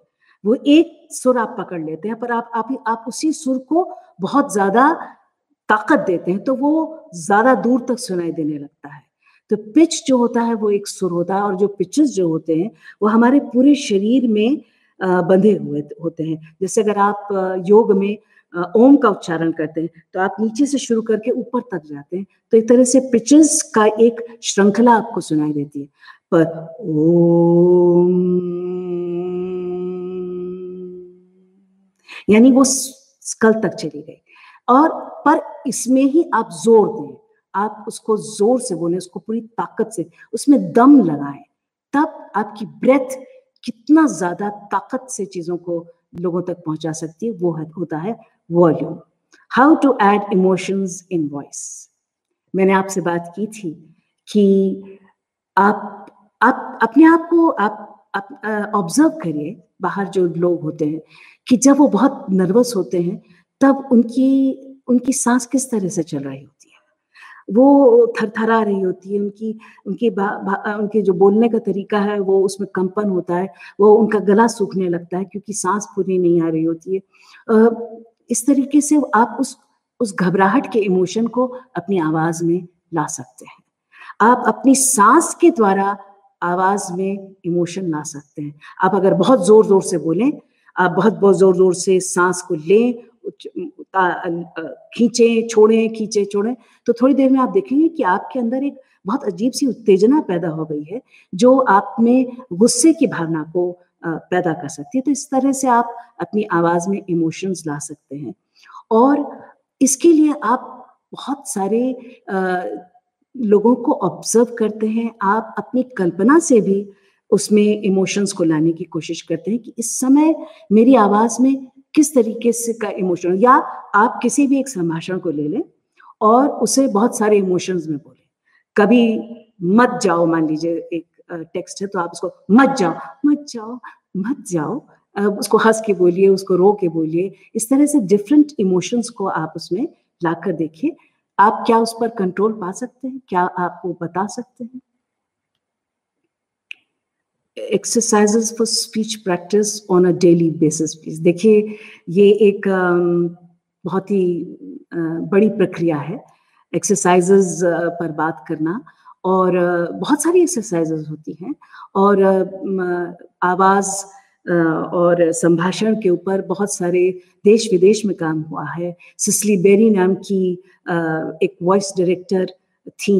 जो कि रॉयल शेक्सपियर कंपनी में कम से कम 30-40 साल तक वॉइस डायरेक्टर रही और जिन्होंने पीटर ब्रुक जब महाभारत की थी तो उनके अभिनेताओं को जाकर वॉइस की एक्सरसाइजेस कराई थी। तो आप उन किताबों को पढ़ सकते हैं। उनमें बहुत सारी एक्सरसाइजेस लिखी हुई हैं। जैसे कि actor and his voice by Cicely Berry actor and his text by Cicely Berry एक और किताब है क्रिस्टन लिंकलेटर की। और लिंकलेटर की एक पूरी टेक्निक है कि आप किस तरह से आवाज़ को पैदा करते हैं।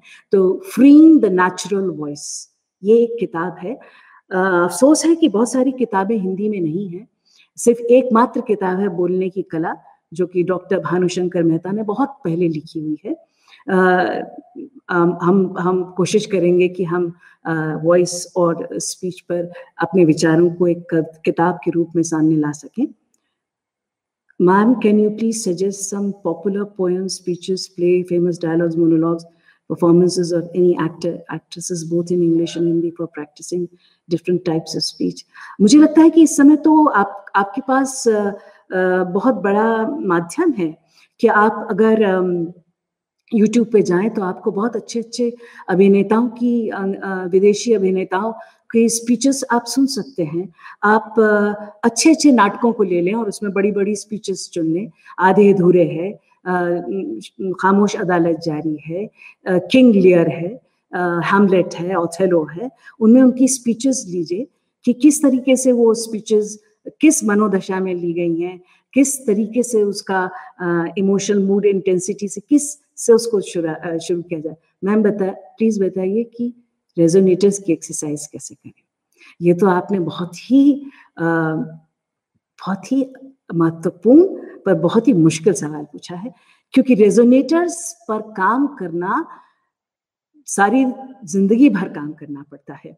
बहुत सारे रेजोनेटर का एक एक एक्सरसाइज मैं आपको बता सकती हूँ, जो आप शुरुआत के लिए कर सकते हैं कि आप गूंज हमिंग करें। हमिंग जैसे होती है ना तो आप ये सोचिए कि आप स्कल से, आप स्कल से एक्सरसाइज कर रहे हैं और आप स्कल से हमिंग कर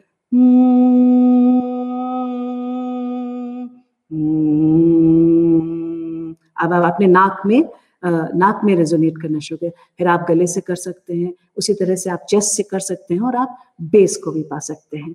इसके लिए आपको रोज रोज अभ्यास करना पड़ेगा और इसके बहुत सारे अभ्यास हैं। जिनके लिए बहुत विस्तार से काम करना और कोई और दूसरा सेशन उसके लिए बहुत अच्छा रहेगा what all the course you can suggest for voice modulation to improve tonal quality and diction? इसके लिए सबसे अच्छा ये है कि आप नेशनल स्कूल ऑफ़ ड्रामा में आए तो हम आपको बहुत कुछ सिखा सकेंगे लेकिन बहुत सारे नाट्य प्रशिक्षण संस्थान हैं जहाँ पर वॉइस की ट्रेनिंग दी जाती है और आप वहाँ पर अपनी वॉइस पर काम कर सकते हैं। लेकिन सबसे ज़्यादा ज़रूरी ये होता है कि क्लास में जब कुछ सिखाया जाए तो आप उन एक्सरसाइजेस को बार बार करें। ये अद्भुत काया पलट करने वाली एक बहुत धीमी प्रक्रिया होती है। क्या होता है कि जब हम वॉइस एक्सरसाइजेस करते हैं तो कोई चमत्कार नहीं होता है, कोई बहुत जल्दी उसका रिज़ल्ट नहीं मिलता है। तब आपको बहुत तकलीफ़ होने लगती है। हाँ हम एक, मैं आपको एक एक्सरसाइज बता सकती हूँ कि आप अपनी सांस को साध कर कितनी देर तक बोल सकते हैं? आप एक गहरी सांस अंदर भरिए और फिर आप स्टॉप वॉच लीजिए और आप उसको सिर्फ़ कहते हुए बाहर निकालते चाहिए और देखिए कि कितने सेकंड्स तक आप बोल सकते हैं। यानी कि आप अपनी सांस को शब्दों में तब्दील कर रहे हैं और उसको एक बहुत सदे हुए स्वर में, एक ही सुर पर सदे हुए स्वर में बाहर निकालते जा रहे हैं। एक्टर दूसरी भाषा के किरदार निभाने के लिए संभाषण को कैसे बेहतर कर पाएगा?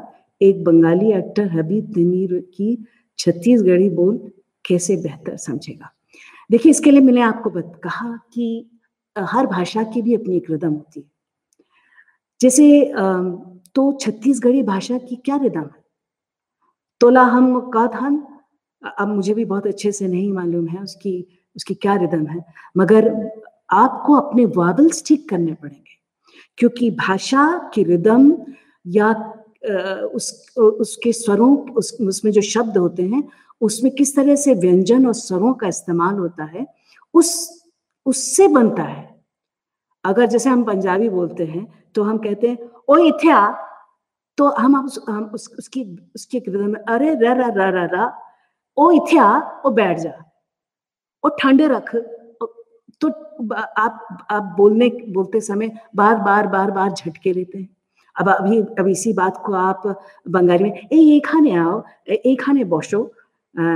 ए बसो ना क्यों क्यों बसो ना? तो इस तरीके से आप उस भाषा की रिदम को पकड़ते हैं। Ma'am how to manage voice while crying रोते वक्त शब्दों को कैसे संभाला जाए? ये एक बहुत, आपने बहुत इंपॉर्टेंट बात पूछी है, क्योंकि रोते समय क्या होता है कि हम हम उन शब्दों को अमेचोर चेटा में ऐसा बहुत होता है कि जैसे ही कोई लड़की मंच पर आती है और वो रोना शुरू करती है तो लोग बिल्कुल द्रवित हो जाते हैं और बहुत ज़ोर से तालियाँ हो जाते हैं। पर असल में कई बार क्या होता है कि हमें समझ ही नहीं आता कि वो क्या कह रही है, उसके शब्द क्या है। तो इसका मतलब है, एक्टर का काम बहुत मुश्किल होता है।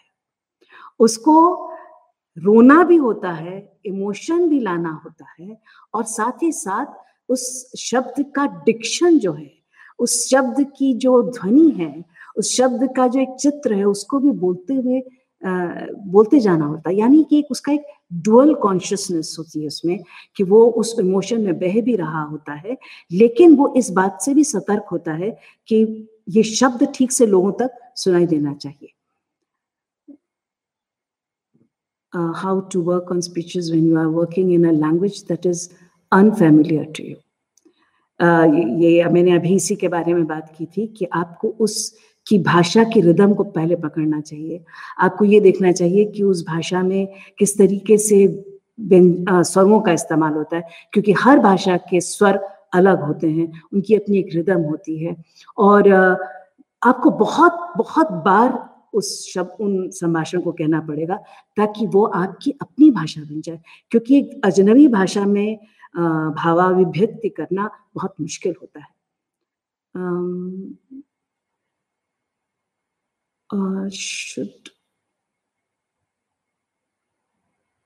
Should one fix the breathing space और go with the flow in a natural way.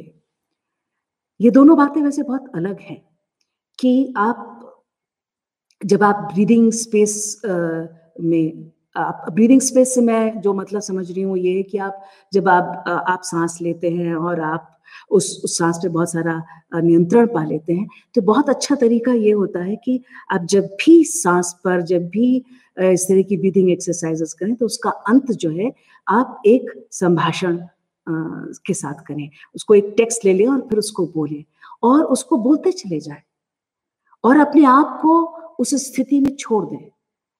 पर वो टेक्स्ट आप आप आपका पढ़ा हुआ होना चाहिए।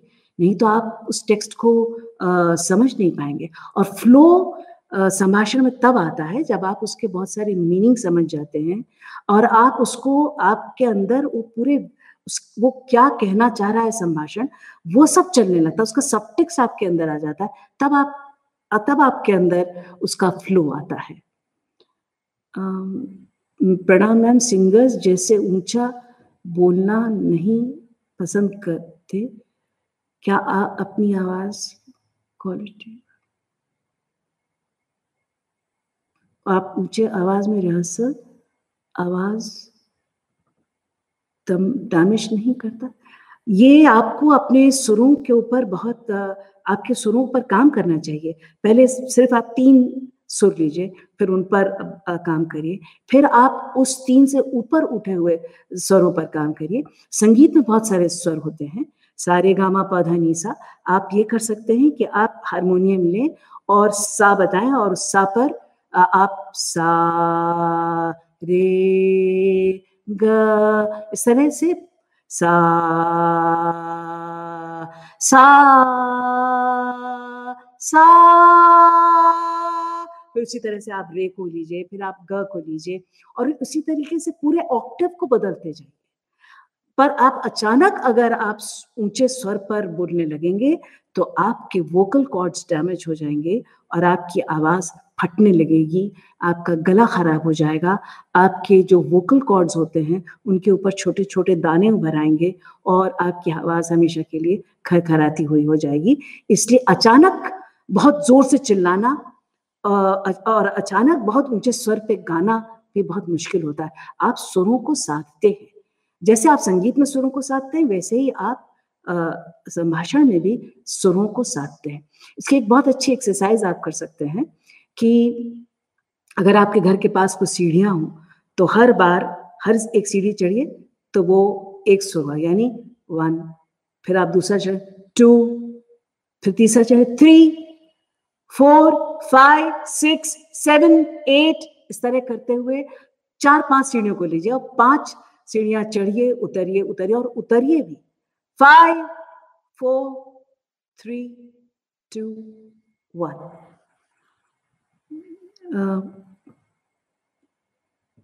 Ma'am, कई बार हम किसी लाइन या स्क्रिप्ट याद करते हैं और उसे उस तरह भूल नहीं पाते जिस, जैसे हम नेचुरली बोलते हैं।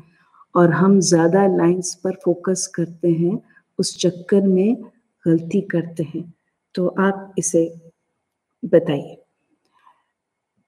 देखिए, क्या होता है कि आप जब किसी का एक, आप संभाषण का, आप एक चरित्र जब बनाते हैं, तब आप उसमें बहुत सारी चीज़ों को जोड़ते हैं। आप उसका एक आप उसका एक पिच लेते हैं, आप उसका एक रिदम लेते हैं। अपने आप जब उसे बोलते चले जाते हैं तो आप, जब आप उससे अलग होना चाहते हैं तो उसके लिए आपको ज़रूरी है कि आप बहुत दिनों के लिए उस उस संभाषण को बंद कर दें, सुनना बंद कर दें। आपके अंदर अगर वो गूंजता है तो जैसे ही वो गूंजे तो उसको कहिए कि नहीं, मुझे नहीं सुनना है। और आप उस, उसी संभाषण को आप अपने तरीके से बोलना शुरू करिए। आप अपने चरित्र की तरह से बोलना शुरू करिए तो देखिए, उसमें बहुत फ़र्क आएगा। और ये एक बहुत बड़ा प्रोसेस होता है कि आपको अपने एक चरित्र को करने के बाद उस चरित्र से बाहर निकलना, आना होता है। मैम डायलॉग बोलते समय मेरी छाती में और कंधों में स्ट्रेस क्यों होता है? देखिए डायलॉग जब आप बोलते हैं तो आप ये बहुत ज़रूरी है। मैंने आप, अभी आपसे बात की कि आपको एक फ़िज़िकल वार्म अप करना चाहिए। जो कि आपको रिलैक्स करता है। एक अच्छी आवाज़ के लिए बहुत ज़रूरी होता है कि आप आप आपका बदन रिलैक्स हो। आप आ, आ, आपके कंधों में आपके जबड़ों में आपकी छाती में स्ट्रेस बिल्कुल भी ना हो। आप कंधों की बहुत सारी एक्सरसाइज कर सकते हैं। आप कंधों को धीरे धीरे घुमा सकते हैं। उसको हम फ़िज़िकल वार्म अप्स भी कहते हैं। और अगर आप छाती में स्ट्रेस लाते हैं तो आप इसका मतलब आप अपने आप को आप अपनी आवाज़ को बाहर निकलने नहीं देते हैं। आप उसको भींच लेते हैं। आप उसको अपनी छाती में ही रोक लेते हैं। उसको बिल्कुल खुला, खुले ढंग से खड़े होकर उन उन सारे शब्दों को बाहर फेंकिए। अब अपने डायलॉग्स को बाहर फेंकिए कि हाँ यही यही है वो हॉल लगता है हाँ यही यही है वो हॉल आप भींचते हैं। आप एक बार इसको इस तरह से करके देखिए कि आप उसको खुले ढंग से बोलिए, फिर आप उसको भींच के बोलिए। तब आपको पता चलेगा कि स्ट्रेस और रिलैक्सेशन में क्या फ़र्क है। तो आप इस तरीके से उस स्ट्रेस को हटा सकेंगे। What do think about Marlon Brando Brando method देखिए, ये किसी भी अभिनेता के बारे में कोई भी टिप्पणी करना या उसके बारे में कहना ये वक्त उसके लिए उपयुक्त नहीं है। पर मार्लिन ब्रांडो ने जब गॉडफादर किया था तो रेजोनेटर्स का इस्तेमाल करते हुए उन्होंने अपने मुँह की आवाज़ अपने मुँह को भी अलग ढंग से इस्तेमाल अपने जीव और अपने हो, अपने होठों और अपने अपने जबड़े को नीचे कर लिया था। तो आवाज़ आवाज़ जो होती है वो जो बनती है तो रेजोनेटर्स से अनुनादित तो होती ही लेकिन वो मुँह में आकर भी स्वर और व्यंजन बनते हैं। अगर आप पान चबाते हुए बोलेंगे तो बिल्कुल अलग बोलेंगे। अगर आप अगर आप अपने मुँह में सिगरेट रखेंगे और फिर बोलेंगे तो बिल्कुल अलग बोलेंगे। अगर आप, आपका होठ टेढ़ा है तो आप किसी कारण से किसी शारीरिक कमज़ोरी की वजह से आपका मुँह टेढ़ा हो गया है मान लीजिए तो आप आपका उस आपकी भावाभी व्यक्ति में बहुत फ़र्क आ जाएगा। आप कैसे बात करेंगे? आपके आपके होंठ बिल्कुल अलग, क्योंकि वो होंठ जो है पूरा काम नहीं कर पाएँगे। तो मार्लन ब्रांडो ने एक अपना एक आवाज़ बनाई जिसमें एक रेजोनेटर था और उसको बाहर निकालने के लिए उन्होंने अपने अपने माउथ को बनाया। इसका बहुत अच्छा एग्ज़ाम्पल हम इसको समझ सकते हैं एक सीटी से। जैसे सीटियाँ बहुत अलग अलग होती हैं। जब हम सीटी में फूंक मारते हैं तो वो बहुत तेज़ी से हवा उसके अंदर जाती है और जो उसके अंदर एक छोटा छेद बना होता है, वो उससे बाहर निकलती है। मतलब जब आप अपनी सांस को जब आप रेजोनेटर से गुंजाते हुए बाहर ले जाते हैं तो वो जो सीटी में एक छोटा सा कंकड़ होता है, वो होता है आपकी ब्रेथ और वो जब जाकर उस छेद से टकराती है, तब एक अजीब सी आवाज़ निकलती है और उस छेद के कारण जितना बड़ा छेद होगा, उतना ही बड़ा आप, उतनी ही आवाज़ बदलती जाएगी। तो इसलिए मार्लन ब्रांडो ने अपने चेहरे अपने चेहरे को एक अलग ढंग से बनाया ताकि उनकी आवाज़ बहुत अलग ढंग से बाहर निकले। एक अभिनेता के लिए सांस की कौन कौन सी एक्सरसाइजेस सजेस्ट करती हैं? मैंने अभी अभी इसके बारे में बात की है तो उस उस एक्सरसाइज को आप करके देखिए।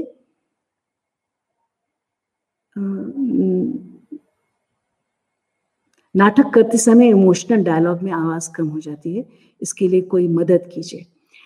जब हम इमोशनल हो जाते हैं तो ज़्यादातर संभाषण में ये एक प्रॉब्लम आती है कि हम बहुत धीरे धीरे बोलने लगते हैं। सुनाई नहीं देता है। यानी कि आपको अपने वॉल्यूम पे काम करना चाहिए। यानी कि आपको प्राणायाम करना चाहिए। प्राणायाम जो होता है आप आप जानते होंगे प्राणायाम के बात, माने में आप कपाल भाती करते हैं, जिसमें आप सांस को बहुत झटके से बाहर निकालते हैं और उस झटके से बाहर निकालने के लिए आपका डायफ्राम आपकी एब्डोमिनल मसल्स सब बहुत काम करती हैं। आप बिल्कुल एक झटके से सांस को बाहर निकालते हैं। तो ये एक एक तरीका हो सकता है और ये आपके वॉल्यूम को बढ़ाता है, आपकी थ्रो करने की ताकत को बढ़ाता है। तो आप जब रोएँगे, जब आप इमोशनल होंगे तो आप अपने शब्दों को दूसरों तक पहुँचा सकेंगे। बॉडी लैंग्वेज कैसे इंप्रूव करें मैम? अब देखिए, मैं तो इस संभाषण के बारे में बात कर रही हूँ। अभी परसों ही अभिनय के ऊपर एक लेक्चर हुआ था टेक्निक्स ऑफ़ एक्टिंग तो अगर आप उसको दोबारा पढ़ें पढ़ें नहीं, बल्कि आप उसको दोबारा सुने, क्योंकि वो तो वेबसाइट पर है। आप उसको दोबारा सुने तो आपको बहुत सारी बातें समझ में आएँगी कि आप कैसे अपनी बॉडी लैंग्वेज को इम्प्रूव कर सकते हैं।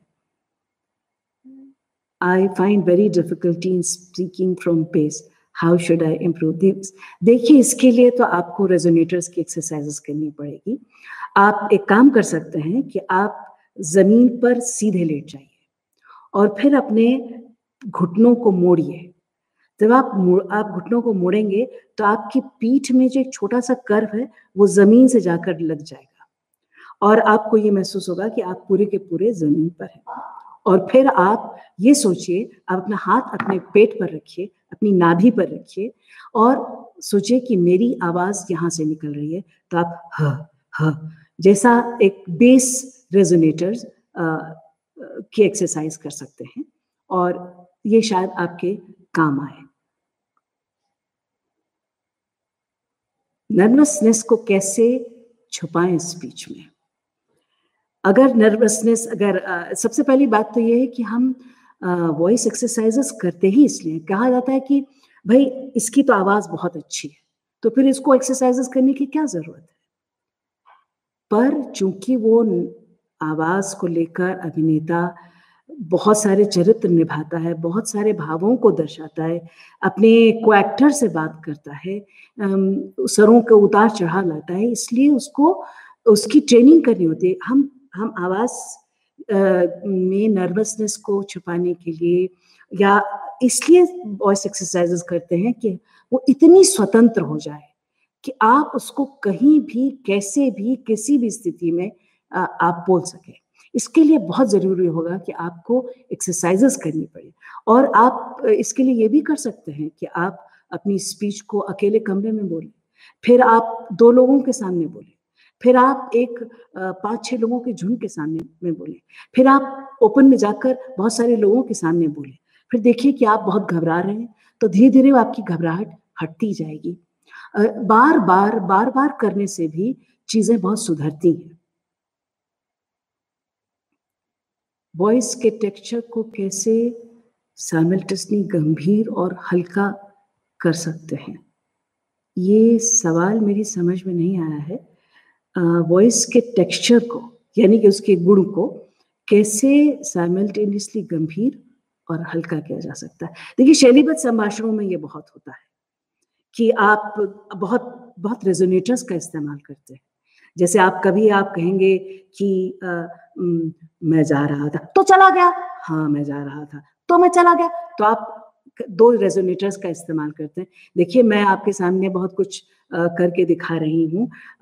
मैं बहुत क्षमा प्रार्थी हूँ कि मैं बहुत अच्छे ढंग से चीज़ों को नहीं बता पा, पा रही हूँ पर आ, फिर भी मेरी एक ये कोशिश है और आशा है कि आप इस कोशिश की सराहना करेंगे। Monologues you would recommend for a female actor please देखिए फीमेल एक्टर के लिए बहुत अच्छे अच्छे नाटक हैं। जैसे ब्रख्त के कुछ नाटक हैं, मदर करेज है थ्री पेनी ओपेरा है द चौक सर्कल है शांतता कोर्ट चालू आए हैं, यानी खामोश अदालत जारी है, उसमें बेड़ारे की स्पीच है सावित्री की स्पीच है आधे अधूरे में, बेड़ा उस सावित्री की स्पीच है, बिन्नी की बहुत सारी स्पीचेस हैं, किन्नी की भी बहुत सारी स्पीचेस हैं आप उनको उसमें उनकी उम्र कम होती जाती, बड़ी होती जाती। तो इस तरह से आप डिफरेंट उम्र की डिफरेंट मनोभावों की स्पीचेस ले सकते हैं और जो बहुत प्रसिद्ध किरदार हुए हैं उनके बारे में आप उनकी स्पीचेस लेकर उन पर काम कर सकते हैं। वो तो क्या कहनी है? बिल्कुल अलग स्थितियों में होती हैं। एंटीगनी जो है, वो बिल्कुल अलग ढंग से बात करेगी। क्लियोपैट्रा बिल्कुल अलग ढंग से बात करेगी। और जूलियट बहुत छोटी उम्र की का किरदार है। वो किस तरीके से बात करेगा? तो इस इस तरह से हम फीमेल एक्टर्स जो होती हैं, वो मोनोलॉग्स पे काम कर सकती हैं। नेजल साउंड कैसे ख़त्म करें? देखिए, इसके लिए आपको रेजोनेटर्स की एक्सरसाइज करनी पड़ेगी। और इसके लिए आप आप, आपको कहीं पर एक बहुत अच्छे ढंग से प्रशिक्षण लेना चाहिए। क्योंकि ये एक्सरसाइजेज ऐसी होती हैं कि ये किसी के गाइडेंस में करनी चाहिए। क्योंकि वो सुनता है, वो ये बताता है कि ये सही आवाज़ निकल रही है कि नहीं निकल रही है, क्या आपका नाक का स्वर नीचे हो गया है। लेकिन इसके बारे में एक बात मैं ज़रूर कहना चाहूँगी कि जब आपको जुकाम हो जाता है, तब आप देखिए कि आप क्या, आपके साथ नैसर्गिक रूप से ये होता है कि जो आपका ऊपर का तालू होता है वो नीचे बैठ जाता है। आप आप आप अपने आप को ऐसे बोल के देखिए कि जब आपको जुकाम नहीं मुझे बहुत आ, मैं बात नहीं कर पा रहा हूँ मेरी नाक बहती चली जा रही है। आपने अपने तालु को कड़ा नहीं किया। लेकिन आप जैसे ही कड़ा करते हैं तो आपकी जो आपकी जो ध्वनि पैदा हो रही होती है वो नीचे जाती है। और जब वो नीचे जाती है तो नेजल रेजोनेटर खत्म हो जाता है। How to internalise dialogues faster specifically when you have less time to prepare for auditions. देखिए, इसमें क्या होता है, जब आप ऑडिशंस में जाते हैं, तब आपको जो ऑडिशन लेने वाला होता है, वो उसका कॉन्टेक्स्ट बताता है कि इसके आगे क्या हुआ, ये किस तरह का कैरेक्टर है वो किस तरह की मनस्थिति में है, और वो उसको किस तरीके से बताएगा इंटरनलाइज करने का एक बहुत अच्छा तरीका होता है, उसका सब टेक्स्ट कि आप क्या कह रहे हैं, असल में आप क्या कह रहे हैं? आप क्या कहना चाह रहे हैं? शब्द बिल्कुल अलग होते हैं और उसके अंदर का भावार्थ बहुत अलग होता है और अगर आप बहुत जल्दी से उसका सबटेक्स बना लेते हैं तो आप बहुत जल्दी चीज़ों को याद कर लेते हैं। सोलो परफॉर्मेंस में सामने कोई नहीं होता रिएक्ट करने के लिए ऐसा तो नहीं होता। सो स्पीच प्लेन साउंड करता है। एनी सॉल्यूशन सोलो परफॉर्मेंस तो वैसे आप uh, आप आप शायद सोलो परफॉर्मेंस की तैयारी के बारे में बात कर रहे हैं कि उसको सुनने के लिए कोई नहीं होता है। जैसे सोलो परफॉर्मेंस में आप मान लीजिए पाँच किरदार कर रहे हैं तो आप उस उन सब का अलग अलग पिच है। आ, उन सबकी अलग अलग रिदम है। तो आप एक काम करिए कि आप पहले एक किरदार का डायलॉग बोलिए फिर दूसरे किरदार का डायलॉग बोलिए फिर तीसरे किरदार का डायलॉग बोलिए और फिर पाँचवें किरदार का डायलॉग बोलिए। तो आप देखेंगे कि आप अपने आप को बिल्कुल जल्दी जल्दी बदल रहे हैं। तो आप पहले आप उसको सुनते हैं कि इस तरीके से इस किरदार ने बोला फिर आप दूसरे को सुनते हैं कि ये इस पिच और इस गति के साथ इस भाव के साथ दूसरे किरदार ने ये बात की। तीसरे किरदार ने इस तरह से बात की तो आप खुद सुनने लगते हैं। आप उनमें डिफरेंस पाने लगते हैं। तो इस तरीके से आप सोलो प्रिपेयर करते हैं और सोलो प्रिपेयर करना एक बहुत मुश्किल काम होता है। आजकल बहुत सारे लोग सोलोज प्रिपेयर कर रहे हैं एक बहुत अच्छी बात है चुनौती भरा काम है कि आ, आ, आप सोलो को तैयार करते हैं मगर उसके लिए आपके पास संभाषण का आपके पास आपकी आवाज़ का, आपके पास आपकी आंगिक अभिनय का बहुत अच्छा अनुभव होना चाहिए। मैम डायलॉग के बीच में पॉज का क्या महत्व है?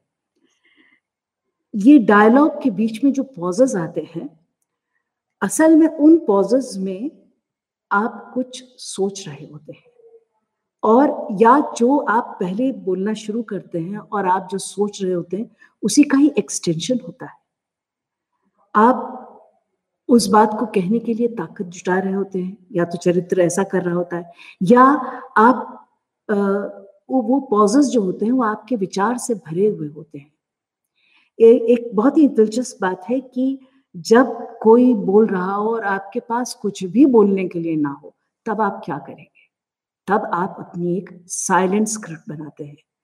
जो आपके भीतर ही भीतर चलती रहती है लेकिन वो आपके बहुत सारे मनोभावों को दिखाती रहती है और आप बहुत अच्छे से रिएक्ट करते रहते हैं चीज़ों पर और आपके रिएक्शंस बहुत अच्छे होते हैं पर वो एक साइलेंट स्क्रिप्ट होती है और एक्टर को वो बनानी होती है और वो साइलेंट होती है वो बोली नहीं जाती है। मेरे ख्याल से अब वक्त हो चला है। आ, आ, आ, अच्छा प्रनाउंसिएशन कैसे ठीक करें? देखिए ये प्रोनाउंसिएशन जो है उसके लिए डिक्शन की क्लासेस होती हैं।